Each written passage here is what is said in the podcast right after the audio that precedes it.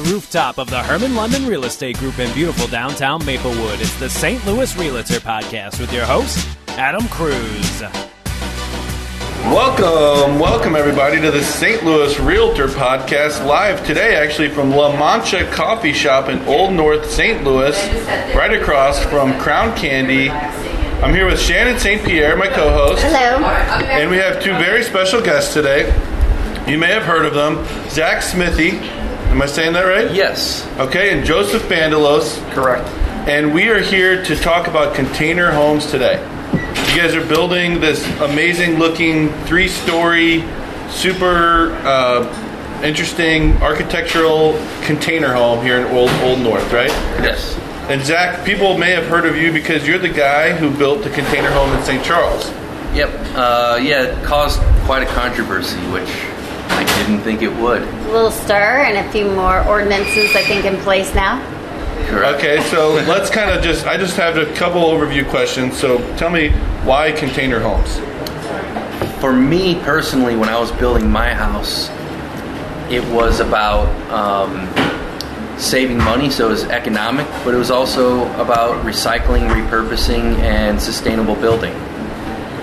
Okay, so i- is it economic? I mean, buying these container homes is you, they're fairly cheap to buy, I guess. And Yes, it can be economic. Um, so for the design you get, it is usually cheaper than standard construction. But sometimes you see these really outrageous designs, and people are like, "Oh, well, that's not ex- that's not any cheaper than normal construction." But you're getting a very exotic design. So if you go with a more simple design, yes, it's much cheaper than standard construction. So Okay. it all depends on the design. are there tons of these container sh- shipping containers just available around the world and the country? Oh yeah, there are approximately 34 million um, on the planet, and most of them uh, are beyond their their years, and they're continually being built. So they they build it, they use it for a while to ship whatever around the world, and then how do they decide when to stop using it? You know, I'm not sure if they have just a usage or a timeline, or just the general con- construction. they have a code requirement that they have to meet, which is uh, seaworthiness, and it, Okay. pa- it has to pass a specific test. If it doesn't pass that test, then it has to be brought up to standards, and if it's not brought up to standards, it's taken off the lot or taken out of circulation. Okay, and then what did they do with them then? They'll, then they'll just be stored. Then they'll have yards of them where they'll just sell them off and do what either what we're doing or just sell them for different. Do they storage scrap them? Yeah, they'll Melt them scrap down, reuse, rebuild? Not really that much, and there's just too many of them to be doing that. But they try they try to get more use out of them than just as scrap metal. And as far as scrap metal, um, a container is built in such a way that you have to put more energy into cutting it down to scrap it than it's worth that Okay. you're going to get back out of it. Okay. So let me back up for a minute, Jack. You're you're you're the the guy who originally thought of doing this locally, uh, and right. And what is your role in this home that we toured today? So Here in Old North. Yes, I uh, I spent a year and two weeks building mine from scratch and designing it because the bank wouldn't give me a loan. Um, I decided I didn't want to spend another year building this one, so I was on the design and consulting side. Okay, okay. And Joseph, you obviously you're the general contractor, Correct. but you seem to know a lot about shipping containers. Is this your first I've shipping been, container project? or- I've been involved with shipping containers in the past in commercial sides as well as I have a partner. We have a design on particular shipping containers to make them collapsible. So I've had, uh, I work with them internationally as well. So I have a fair share of experience with shipping containers. Wow. Okay. Well, so what what was the process that you guys had to go through to get the approval to build this home? You know, and part of the reason I, I asked that is because I think people that are seeing your photos online already are probably reaching out to you guys going, "I want one," you know. And I know I'm driving around seeing a vacant lot. I saw a post for a vacant lot in Maplewood today, and I'm going, "Ah, we need a shipping container home there, right?" Yeah. What's the process? Every municipality is different, so every city, um, every neighborhood is different. Luckily, the city of St. Louis is very accommodating. They want progress. They want people to come in and do interesting things. Is that by aldermen or is that just the entire city of St. Louis? It's probably going to be approved. Joe might know. As far as the city, the, uh, Ralph at the planning department has been very welcoming and very supportive with the project. And, you know, with us meeting the guidelines of the architect's approvals and plans, um, they've been very supportive with giving us what we needed to do to move forward. I mean, I'm guessing that the the the approval has nothing to do with like the strengths or the structural integrity of it. These are strong buildings, right? It's Correct. more about aesthetics or what? Negative, there's a lot of structure that goes involved it, that gets put in as well because when you start stacking them, there's a lot of structural Yeah. requirements that need to be met there with supports. And it's not where you just take it because remember, wind still plays a part of all of this where they can get either blown over, you know. They- Okay. They, they, they hold, as far as um, structural strength, they hold a lot, but you still have to make sure that they're put together properly in order for them to have that strength. And that goes back to the design that we were talking about and um, design costs, construction costs based on design. Um, in Travis's construction, we're cutting out almost all of the interior walls. Now, is Travis the guy who you're building the home for? Yes. Okay. Okay. And when you do that, most of the structural integrity of a container is in the walls. So you, then you have to put in I beams and other posts to take that load. okay. So you guys had to get structural engineers involved and kind of planning all this stuff. Yes. Very much so, sure. Luckily, his design, um, as far as the interior goes, is very similar to mine. So we already went through this process once. Okay. So how many square feet is each container? 320 square feet. Oh wow. Okay. So you could someone could probably just use one and make it their house. Yeah, that's a large. That's on the larger side of a tiny home. Uh huh. Have you had people reaching out to you asking for that kind of thing yet, or? Yes, and I haven't had time to uh, go through all of those requests, but I have a list. You do. Okay. It's Now, it's- would you have to build a foundation for even just a single? As far Container so, home? if, if you zone it as a tiny home, it has to be on wheels. It has to be mobile. Okay. Um, but if you want it on a lot, then you run into certain problems where uh, a city wants it to be a minimum square feet, which would probably be two containers, 640 square feet, depending on what the city requirements for the minimum square footage is. Do you know what the code is, Joe? No, on minimum requirements, I'm not sure what the code is on the minimum, but um, to answer your question as well, um, to make them permanent, you have to at least put them on a pad, so you don't have to have a foundation to each one, but as long as there's a pad. A slab. A, s- a slab, we can, we can put them on a pad and, and join them that way. It's so cool, like what you've done at this house, where there, you know, there's two sitting next to each other, or there's three sitting next to each other, and then there, the next layer is back. So then you get this super cool, like VIP deck from the second layer, right? And then Yes. on the back of it, you get sort of a covered, and this guy's going to use it as a uh, carport. You said. Yes, yeah, it has a 13 foot cantilever. The center floor is pushed back 13 feet. The first and third floors are directly above each other. Okay. Is there any idea how many of these you could stack on top of each other? Um, these can go, I believe, 10 high, Wow. um, fully loaded with 60,000 pounds each when they're on a container ship. So when they're fully loaded, not not even counting like as a house. So I'm not really sure. It depends on how much of the wall structure you cut out, but you can go at least 10 stories tall. I mean, everyone goes now. Where did that, what's that uh, city? Abu Dhabi. Abu Dhabi or Dubai? Dubai. Everyone goes to Dubai to see like the super interesting Oh, yeah. architecture. I think the next thing here is Joseph and Zach are going to build a hundred story tall shipping container building. That It's would be gonna interesting. awesome. Yeah. Yeah, I think you should just do that for engineering feat, like Yeah. just for fun. Oh yeah, I, I'm into it. If, if anybody's out there who who wants to uh, pair up with us, let's get it done. Yeah.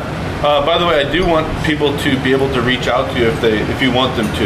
Yes. So, do you want to give any sort of contact information for people listening? Yes, you can send me an email at zachary.smithey at gmail.com, and that's Z A C H A R Y dot smithey, S M I T H E Y, at gmail.com. And uh, mine is, for the construction side, is Joseph Bandalos, that's J, the B A N D A L O S at hotmail.com. So it's jbandalos at hotmail.com. Correct, J Van. Okay, cool. Because I know people that are listening are going to want to reach out to you guys, and hopefully some of them will do business with you. It's- A lot of them will just have questions and want to record podcasts and stuff like that with you. And another thing that I'm working on right now are very efficient designs using this type of construction so we can bring construction costs down for affordable housing in St. Louis, which I think there's a huge need for. Okay, so let, let's talk about this one that we just toured. All right? Yes. Did he buy the lot? Did you? Did I read that he bought the lot from the LRA? Yes. Okay. I mean, it's a pretty sweet lot. It's a large lot, yeah. It's a very large lot, but it's this corner lot that his deck, that second story deck of his master suite, will now overlook the arch. Yes. So, right I down mean, the end of the street, Yes, you see it's Crown Candy street. and the arch. Yes, it's an amazing street, and then this arch at the very end. It's perfectly framed. I mean, it's cool. We interviewed Laura from the LRA a few podcasts ago, and I guess people can reach out to her and get a lot from her. There's a lot of them available, right? Yes. Or they can go to the LRA website too. Okay. So let me. Uh, do you mind if I just run through a few more questions about the property, this this particular house itself? Um, what kind of foundation did you pour? The foundation was uh, a standard foundation. It was um, a crawl space, so it was a three foot high, uh, eight inch wall on top of a, a, a footing, standard footing. So it's pretty much. But what made it very unique and different is constructing it, and because Zach had built one previously, there was a lot of nuances, a lot of details that we were able to pay attention to that made it fall into place much easily, uh, much easier than it would normally have um, without knowing these details, especially with setting it into um, notches, because the pads on containers they are at different levels, and the pads meaning the feet when you're stacking them, they're at different heights, or the corners, Okay. the four corners, uh, they're at different heights than the rails. So when you're stacking them, you have spaces and gaps in between these containers that really would not be expected, uh, thinking that they're flush with the rest of the container and they're not. So knowing these details and uh, ahead of time, it made it much easier for us to put these in place in, in, in a single afternoon, which is what we did. And we embedded steel plates into the foundation around the perimeter and where the feet land well. So when we drop these metal containers, you have these embedded anchored plates that we weld the um, containers to. So I they're saw- welded down. Yeah, I saw they were welding the container to that sort of. pl- I guess you're calling it a plate, but how is the plate connected to the concrete foundation? That's held with interior little uh, eye clips, eye hooks in, inside the plates that are welded, which are on all the plates, which are on the angle iron plates as well as the base plates that sit underneath the feet themselves. And is that drilled into the foundation? It's actually, when it's poured, it's placed in the foundation It's actually as it's placed poured. in. It's placed in as it's poured, so that's where the details come in when pouring the foundation. Haha. And Very, is very that kind of what have, helps with the windproofness? Well, when you say windproofness, yeah, it actually, actually helps with the weatherproofing total because now the container is sitting directly on the plates that Zach was just mentioning without any gaps or air leaks, and then it gets welded directly to the plate, eliminating all, all airspace. Yeah, whereas a normal house is not anchored down to the foundation, it's basically sitting on it. So this can't get blown away. It's anchored Love it. down. Right. Okay, so uh, you know I've, I've been really interested in shipping container homes and things like that for a while. I, I have like a little piece of land down by Steelville, and I want to put a shipping container there to like secure my stuff, basically. And when I watch all these YouTube videos, one of the things I find is they all complain about how hard it is to cut the holes in the walls, and they're using a thousand grinder wheels or whatever. Is there a better way? Have you guys found a better way to cut the holes, or is it grinding them out? No, uh, grinding is, is one way. It, it's more precise, but it's much more time consuming, and you're going to use a lot more consumables, the, the, the, the materials. Uh, we have a plasma cutter, which is more expensive uh, initially, but then it's less expensive on the long run because of um, using less of consumables than you do with the blades, and also then just a regular torch. So if you're using a torch, it's, it's much more slag involved and a lot more, a lot less detailed.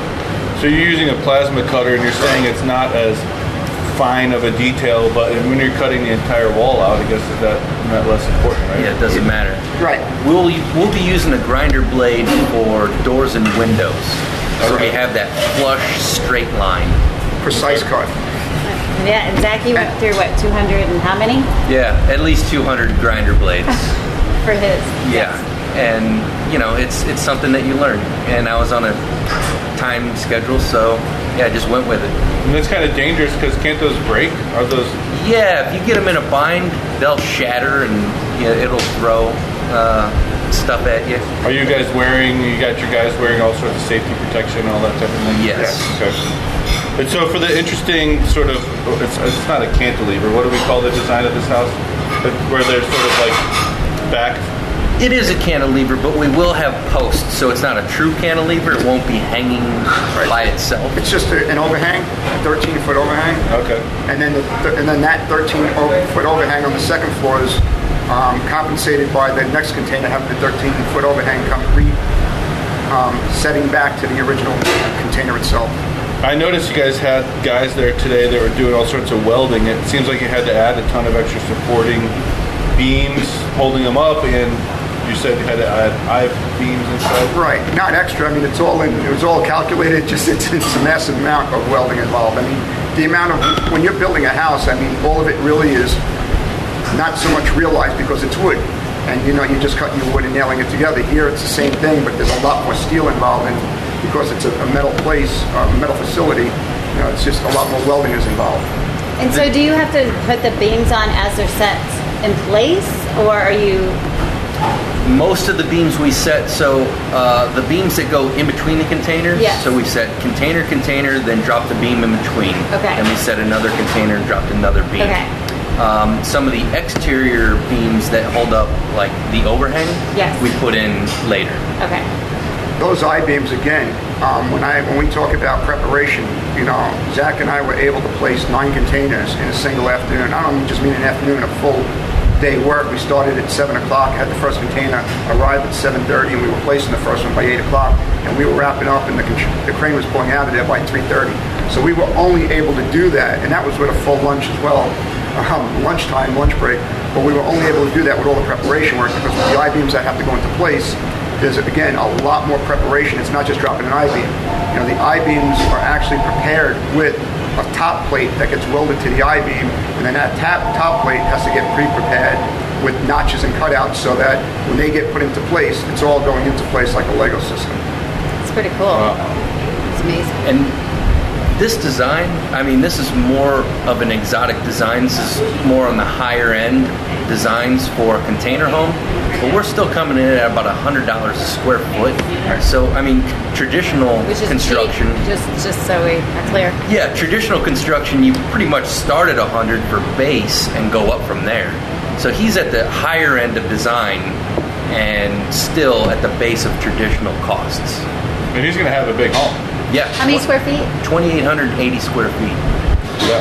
for nine containers. And so, plus and it you'll be. I think what was interesting. So you did not take out a loan for your home. The bank wouldn't allow it. Right. um, probably because they couldn't put it in a certain category. However, Travis is doing a bank loan. a He is. Okay, but there are requirements. Which Yes. um, now, how many bedrooms and baths is yours? yours? Mine is three bed, two and a half bath. Okay, and his is going to be and required to be a minimum of three bed, two bath Yes. to do the loan. And he's got three bed, two and a half bath. He only wanted one bedroom, but the bank wouldn't allow that for resale value purposes. So on the third floor, he put the minimum requirement of two tiny bedrooms and another bathroom. Do you want to mention what bank he was able to work with, or do you think many banks would be? Did he go? Did he have to go to a lot of banks that He, would he actually? did go through a lot of banks, Okay. and it wasn't just um, the the difficulty of getting the loan because it's a container home, but then he also had to deal with redlining because of the area that he's constructing it in. So the banks Oh. were redlining him because of this is an Old North, and Okay. several banks told him, "You have the credit." We would loan to you, but can you build it somewhere else? And they didn't want to build in Old North. Realtors aren't allowed to do redlining. I guess maybe banks are. I don't. I don't think they're supposed to, but Well, does it come out to value? Is it evaluation and being able to Comparables and resale yeah, values, I comparable guess. and resale just in case there's a default on the loan. So I think that they have some guidelines. And one, one thing that should be getting easier for container homes, not counting redlining, is that the more we build, the more comparables that we're building. Um, like his might have been easier because mine was already built and they're very similar in size. Okay. And the next one should be even easier. What'll be nice is now this will set a precedent for comps. So now that we can, now that we have this, when this one's completed, we'll have a nice comp, and we'll be able to have a community. So people will be able to fly into the the dome or wherever they're visiting, or come Yeah. to the convention center and have something to do at night and drive by. You have something at Crown Candy, La Mancha. And um, you know, have a breakfast at La Mancha. Go visit the Container Home District. So Yeah, I- hope to have a Container Home District. I'm sure Oh, that that would be kinda this, cool. Yeah, I'm sure that this is going to be a destination. Um, his house. It already kind of is. Yeah. Across the street. from. Right. I mean, I still have people driving by mine daily and stopping and taking pictures. Really? And almost weekly, somebody will knock on the door and ask questions. Like, get out of here. Yeah, right. And I'm And sure it's going to be the same. What questions are they asking at this point? Well, some of them are dumb questions like, "Is this a container home I saw TV?" Uh, but most of them are really just concerned with like, uh, "How did you do it? Like, how did you get approval? Can I do this? Can you do this for me?" Um, Well, how well, much you can like those door knocks, don't you? Right. Yeah, I have to screen a lot of them because then they're thinking, "Hey, what can I build for forty thousand? Um, Like a can I- tiny home. So they're thinking in that category. Yeah, of a well, tiny they're home. thinking bigger than tiny home, and I have to break it to them that we're gonna have to go tiny for that price. extra Well, tiny. speaking of that, so each container, I guess, depend. It depends on the size of the container, the condition. Is there like a general cost per contain- raw container? Want to What's the question? Is there kind of a general cost per? I guess it's a 40 foot. You guys use the nine foot tall, which is the extra height. The high right? cube, yes. Yeah. Is there kind of a general cost for that that you can give to people Um, for the to purchase the container or Yeah. per square foot to complete it as a to purchase the container? To purchase the container, uh, I, as we were talking, you're looking at about right now between twenty-two fifty to twenty-five hundred dollars per container. But because of the, you know, the, the price increase in steel and all, and the top three container companies merging, um, the container purchasing the containers have changed a lot considerably in the past three to six months. So there's a lot more work involved with the containers, so although you may be getting a good price on them, you really have to consider and, and, and weigh, is it worth my time and effort involved preparing the container for the condition in which I want to have it look as a home, or let me just purchase a new container and just have it dropped into place. Okay. New, new containers are going to range anywhere from around, they start at $5,500. So the difference, and take into consideration, by the time you're looking at tax and delivery and all of that taken into consideration, that's not just 2250 to 2500 container. It, you're looking at, I mean, approximately $3,500 per container. Okay. And you guys mentioned roughly around $100 a square foot for this particular property, but I guess every house would be different depending on what the people want and all that stuff, right? Correct. The They should level just of reach out to finishes. you and not not just use that as a set number. Correct. Right. Okay. Now, were there other um, container homes around the country that did you call anyone up when you were doing yours um, and get any advice to try and learn, No. or were you like, nope, I'm just to do it? Yeah, I, I mean, I'm, I'm a professional artist, and so I just looked at this like a giant sculpture. And whereas normal construction, and I've renovated several homes in the past, um, normal construction is an additive process. You build it from the ground up, you're just adding things. This, you stack everything up in a day, then it becomes a subtractive process where you're removing things, then it becomes an additive process again. So it's it's basically it's just a giant sculpture and I just like figuring things out as I go. Okay, so when you were doing yours, what was the single most difficult project? I mean, they're all challenging, I guess. Yeah. In, in their Well, own right, but what was the single most challenging? Um, physically, considering I didn't have a, um, a crew helping me, cutting and removing the walls was really, really physically difficult. Um, the walls are really heavy. That's really heavy steel. So cutting those out and then carrying them out of the house in six foot by four foot, eight foot by four foot sections, they're around 180 to 200 pounds each and sharp. So Is that li- how you stay in shape? Yeah, well, that's how I stayed in shape that year. I guess you cut the whole wall out and you're like, yay! And then you're like, oh my gosh, now I have to how cut do this I thing get up. this? Yeah. Oh, that'd be yeah. So I, my first few cuts were just trying to figure out like what size is manageable because I didn't really have an idea how much each section was going to weigh. I wish you knew Joseph then, and he could have brought over his plasma cutter for you. Yes. Yes. So uh, in these in these prop in these containers, they seem like they come with the wood floor, They do one inch thick hardwood plywood. one inch thick hardwood plywood, and is that part of the deal? Is you got to find a container that has good floors in good shape? Um, From what I've seen, all the ones I've seen have decent uh, floors. Uh, Joe's shaking his head, so we're not doing But video. But some of them so- have need prep. I mean, some of them are, you know, they can be split a little bit. I haven't seen any with bad holes that aren't workable. But if you have an oil spill on there, you're going to have to sand that up before you can lay down anything on top. And you were when we were doing the tour. Can you tell just tell everyone again what you said about they had some sort of bug spray on them or something? Yeah, they're sealed with a, uh, a pesticide. the floors themselves because they are wood. Yes, it's the only part that um, bugs could eat. So they're sealed with a pesticide. So they say if you're going to use this for a home, either seal it in or get rid of them. So I chose to seal them in with a two-part epoxy mixture. From that perspective, would it be okay to sand them, or you'd be breathing in all this stuff? Uh, I well, yeah, wear a respirator if you're going to sand those floors, and then even at that, still seal them up. And uh, anyone who's listening, please contact the. Right? Yeah. Do it at your own risk. And yeah, and like when Joe was shaking his head, no, he's seen a lot of rough container floors. Um, when you're ordering these containers, you can order them with um, an inspection. So, you were Joe was talking about levels. So there's different levels of conditions that you are actually It's when changed you over go the to past, right, in the past three to four months. At a time that Zach had purchased his containers was an ideal time, and any time up to the past three to four months ago was really the time to buy. Now they're taking a lot out of circulation, so they're trying to eliminate a lot of those older ones. And it was very time consuming for me just to even pick out the nine that we had picked out to get ones that were acceptable to be livable without so much damage. But yeah, there's there's a good amount of work that I have ahead with uh, either burn, heavy burn marks, gouges, and you know, there's there's some areas that are going to have to be addressed. I think that's part of the charm. Yeah, like no, all the is. dings and the dents I saw on the walls in there, It's on the containers. it's what gives it the charm of, of that's the purpose of living in that type of uh, you know uh, eclectic look. It, it's nice. It's what you make out of it. And to me, that's part of the charm.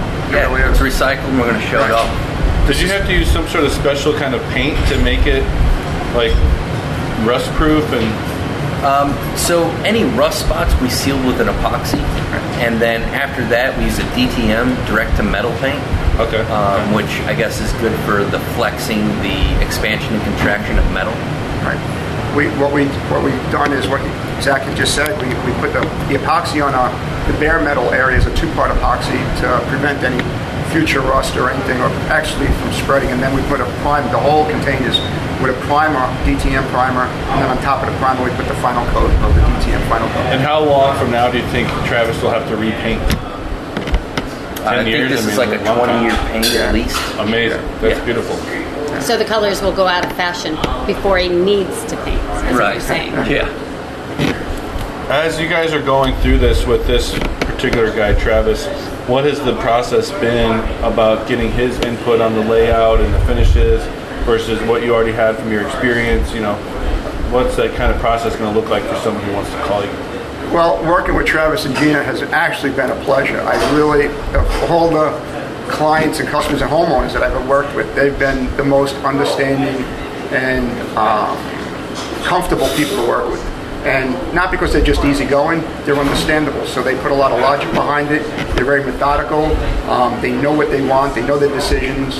And um, when I explain something to them with a reasonable understanding, you know, they're very willing to understand the differences and very easy, very easy to work with. Well, and know, I think it would say? be somewhat, um, as you say that, I think traditionally in our mindsets, when we build a house, we want all these things new. We want granite countertops and stainless steel appliances. But when I start thinking about outfitting a container home, I feel like there's zero expectation because it's not a type of home that kind of exists on the mainstream. So it's kind of like a wide open canvas of. Right. Um, Yes and no. My concern is that when you get somebody like that, you have to have an open mind to being eclectic and to what you want to have it to look at and the outcome. Remember, these containers are used so there's dents.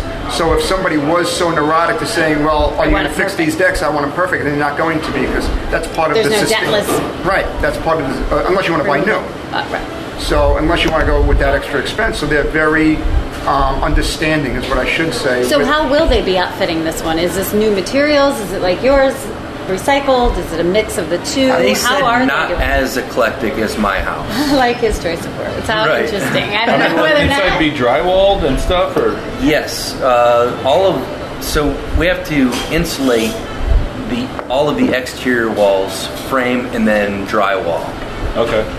Because you know, so my dad built a new home 20 years ago or whatever, and I just remember him getting into the detail. The builder already had the plans. You know, they built the same home a hundred times already or whatever, and he's like, "Well, I don't want this outlet here. I want it like 12 foot or 12 inches to the right." You know, and I'm kind of thinking. You know, you probably don't want to work with my dad as a client on your container home. My dad's awesome, by, by the way. But do you kind of get into that layer of detail with somebody like this? Because this is the first container home with this design, right? We have done some redesigns on the interior walls and like trying to figure out where the ductwork is going to go, where the electric is and the plumbing is going to be run. So we had to move some walls a few inches. Um, we had to go over some of those details, but I think in general, like we were talking earlier, they're open to you know the ideas of let's just make this functional and from I, there. I think we've had a lot of synergy between the three, well, I don't want to say the three of us, but the three groups, meaning, you know, uh, Travis and Gina and Zach and myself, you know, with uh, them being the final decision, Gina and, uh, and Travis, and with the brainstorming of Zach, with the three of us putting our heads together, and whenever we come up against a, I don't want to say a dilemma, but, you know, some decision making, uh, we've had very, I feel, good synergy as to how we want the outcome to be.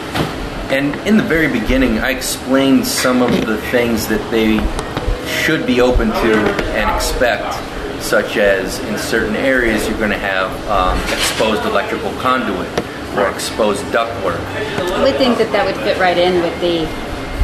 Yeah, it's just a part. It's a design Container home aspect. thing. Yeah, Yes and no, I, and and here's why too. Because you're only working with you know nine foot ceilings. It's not like you're working with the loft downtown where you have 12 Okay. to 14 foot ceilings. So when you do put that open ductwork, now you're going to impede from a nine foot ceiling, which is what you're looking for. Because you, you're going for a high cube. Now it drops it down to eight or maybe even less.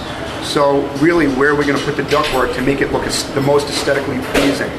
And then the conduit. How do we do that? Because understand with this too, we're working with original, and I say original. We're working with the uh, original floors and ceilings. There's no sheetrock on the ceiling, so these this conduit now has to be exposed. So we want it to be the most pleasing to the eye as well, and you want to have it, you know, in in a, in a manner that's comfortable in living with. Okay. So this is uh, like we were talking about when we were there. This would be a great place to be if there was a tornado. Uh, Yes. It seems like a great place to be if there was a zombie attack. You know. He needs to decide who his friends are now as to who Right. it yeah. Yeah, think yeah. I it's in it. recently, my buddy got me all paranoid, and I'm into this whole like end of days thing, and I've started Okay. buying food, and it's in my basement and all this stuff. Like a shipping container home seems like the perfect place to go. Oh yeah, definitely. And um, as far as tornado proof, this entire home is a storm shelter. Wow. Everything being welded to everything else.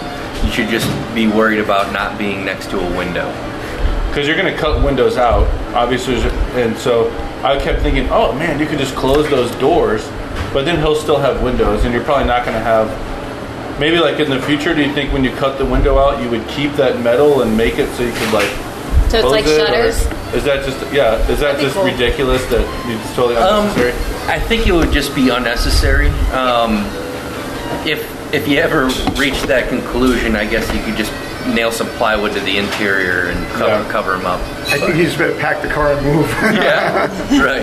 But yeah. to answer your question, it's really different than what you're thinking because what you're saying is, is can you use the doors as shutters? Not in actuality because the windows are not going to be on the sides of the doors. The windows go on the back end of the containers where there's no doors. Okay. The only area where that would be is because then at that point you have to build the interior frame inside the door frame. Uh-huh. So we are doing that only at the front door level though. Every other window will be on an exterior frame of, of the container. Nothing, no windows will be cut out on any of the door areas. Okay, that makes sense. Can I ask about the roof though? Because is it a true flat roof? Because it's a container, so it's flat. Like had even on flat roofs here in the city, we have pitch, some pitch. You still have to have a pitch, and we're going to go with the minimum uh, eighth inch drop for every 12 inch. So do you have to build up quarter inch, quarter inch. Sorry, that quarter mi- inch mine drop was eighth from front inch. to back? Uh, so no, every 12 inches will have Oh, a every quarter inch drop. 12 inches has a quarter inch drop is the minimum standard. And so, are there is there any roofing materials, or what are you? How are you doing the roof? So Because the it's roof starting out flat, flat right now. Yeah, yeah, and that's just the. I mean, that's our base. The roof of the containers. That's our base roof. On top of that, we'll build up foam insulation panels. Okay. And that will also be the structure of the roof itself as well. Okay. So that's about 10 inches total from front to back, right? Uh, we're going to go side to side. Correct. Oh, side to side. Correct. So you're saying on the roof you're going to build some little thing. So- Build it up. Yeah, it'll be up on one side and slant towards the um, the west side, the yard side. Correct. What'll that be made out of? That'll be the foam board as he's explained. Foam board. Yes. Okay. It'll be a half a foot of, uh, over a half a foot of foam board sloping down. So what, we have to get our R30, is it? Correct, off of the roof? Because you had to add insulation up there anyway, so it's like an insulated foam board that'll also Correct. double as the roof. Yep. Correct. Crazy. Okay. And then it'll be a flat TPO roof, which is the, The rubber. The standard of yeah, what you Right see on here. top of that. Yes. Awesome. Okay. So uh, as you guys have learned from this one, do you have a next big project booked? Or in your mind, do you have some new, cool, awesome idea that you're going to do for the next one? or what is the biggest change, or what are you learning? You learned from yours. You're learning from this. What are you going to take to the next? Uh, efficiency is the idea for the next project. Um, I've like the list of people who have contacted me. Um, I'll, I'll dive into that list and see what's best for the next project. But right now, I'm working on designs for a woman in Chicago, and hers will be four containers, two stories, with a rooftop terrace. Love it. Why not? Yeah. What's What's nice also, you know, with some with some of the designs, you know, Zach has taken blocks and we've sat down in his studio and just went through some different creative ideas. And you can take containers and they and you can put them apart. They don't always have to be adjacent. So if you set containers apart and just put a truss system from one to the other, you can start with two containers and yet have a structure that's maybe a thousand square feet by using the space in between as more ground footage or more area footage that you're looking to have between them. Yeah. I thought about like Interior kind of like a courtyard. V-shaped Right. one with something on top of that. You know, there's all sorts of different. So you've made like blocks that are sort of like a scale model size of Yeah. I've uh, so out of a two a two by eight board, I just measured how like that gives me the proportional width of the floor of a 40 foot container. Then I just measured where I need to make my cuts, and I cut like hundreds of these blocks so I can just build models. That's they kind of look awesome. like giant Jenga. Yeah, you've seen like the two by four Jengas at bars now. It's kind of like that. Yeah, yeah, that's exactly. awesome. Okay. Well, anything else we want to say before we wrap it up? No. So anything? No, Let's give your contact information one more time, if you don't mind. My email is zachary.smithey at gmail.com. You can also find me on Facebook or Instagram at Zach Smithey, and that's Z A C K, Smith with an EY at the end, Smithey. Mine is uh, J Bandalos at Hotmail. J and Juliet. B Bravo. A N D A L O S. We really appreciate you guys' time today. I know you got to get back to the house. There's a lot of work going on, and uh, maybe we'll want to follow up with you again. And you said it'll sure. be done in We're looking at four months, four months. so if you'd like to do another one in two months or so, Beautiful. do a walkthrough of the interior. Yeah, we'd So love to do that. the, his move-in date? We're shooting February? for four. Well, yeah, four months from now. Well, around Jan- middle of January to the end of January. It's, again, it, a lot of it's going to depend on weather at that time too. I mean, we're trying to get as much as we can before the weather sets in. So we've had a lot, a lot of the delays now. Although we started, we broke ground in July. A lot of the issues that we had were pre-existing uh, foundation issues and um, a lot of weather issues because of all the rain that we had this this summer. Nice. Wow. Perfect. Well, thanks We want to everyone be for there for the listening. open house. Right there. Yeah, we want to. I don't. I hopefully they'll We'll have just an open invite- house. yeah, we'll just we'll invite invite ourselves. ourselves. We'll knock on the door like we have an doing open it. house. He is. Yes. Okay. Cool. Well, thanks again for listening, and thank you guys very much for letting us interview for our podcast. And take care. Thank you.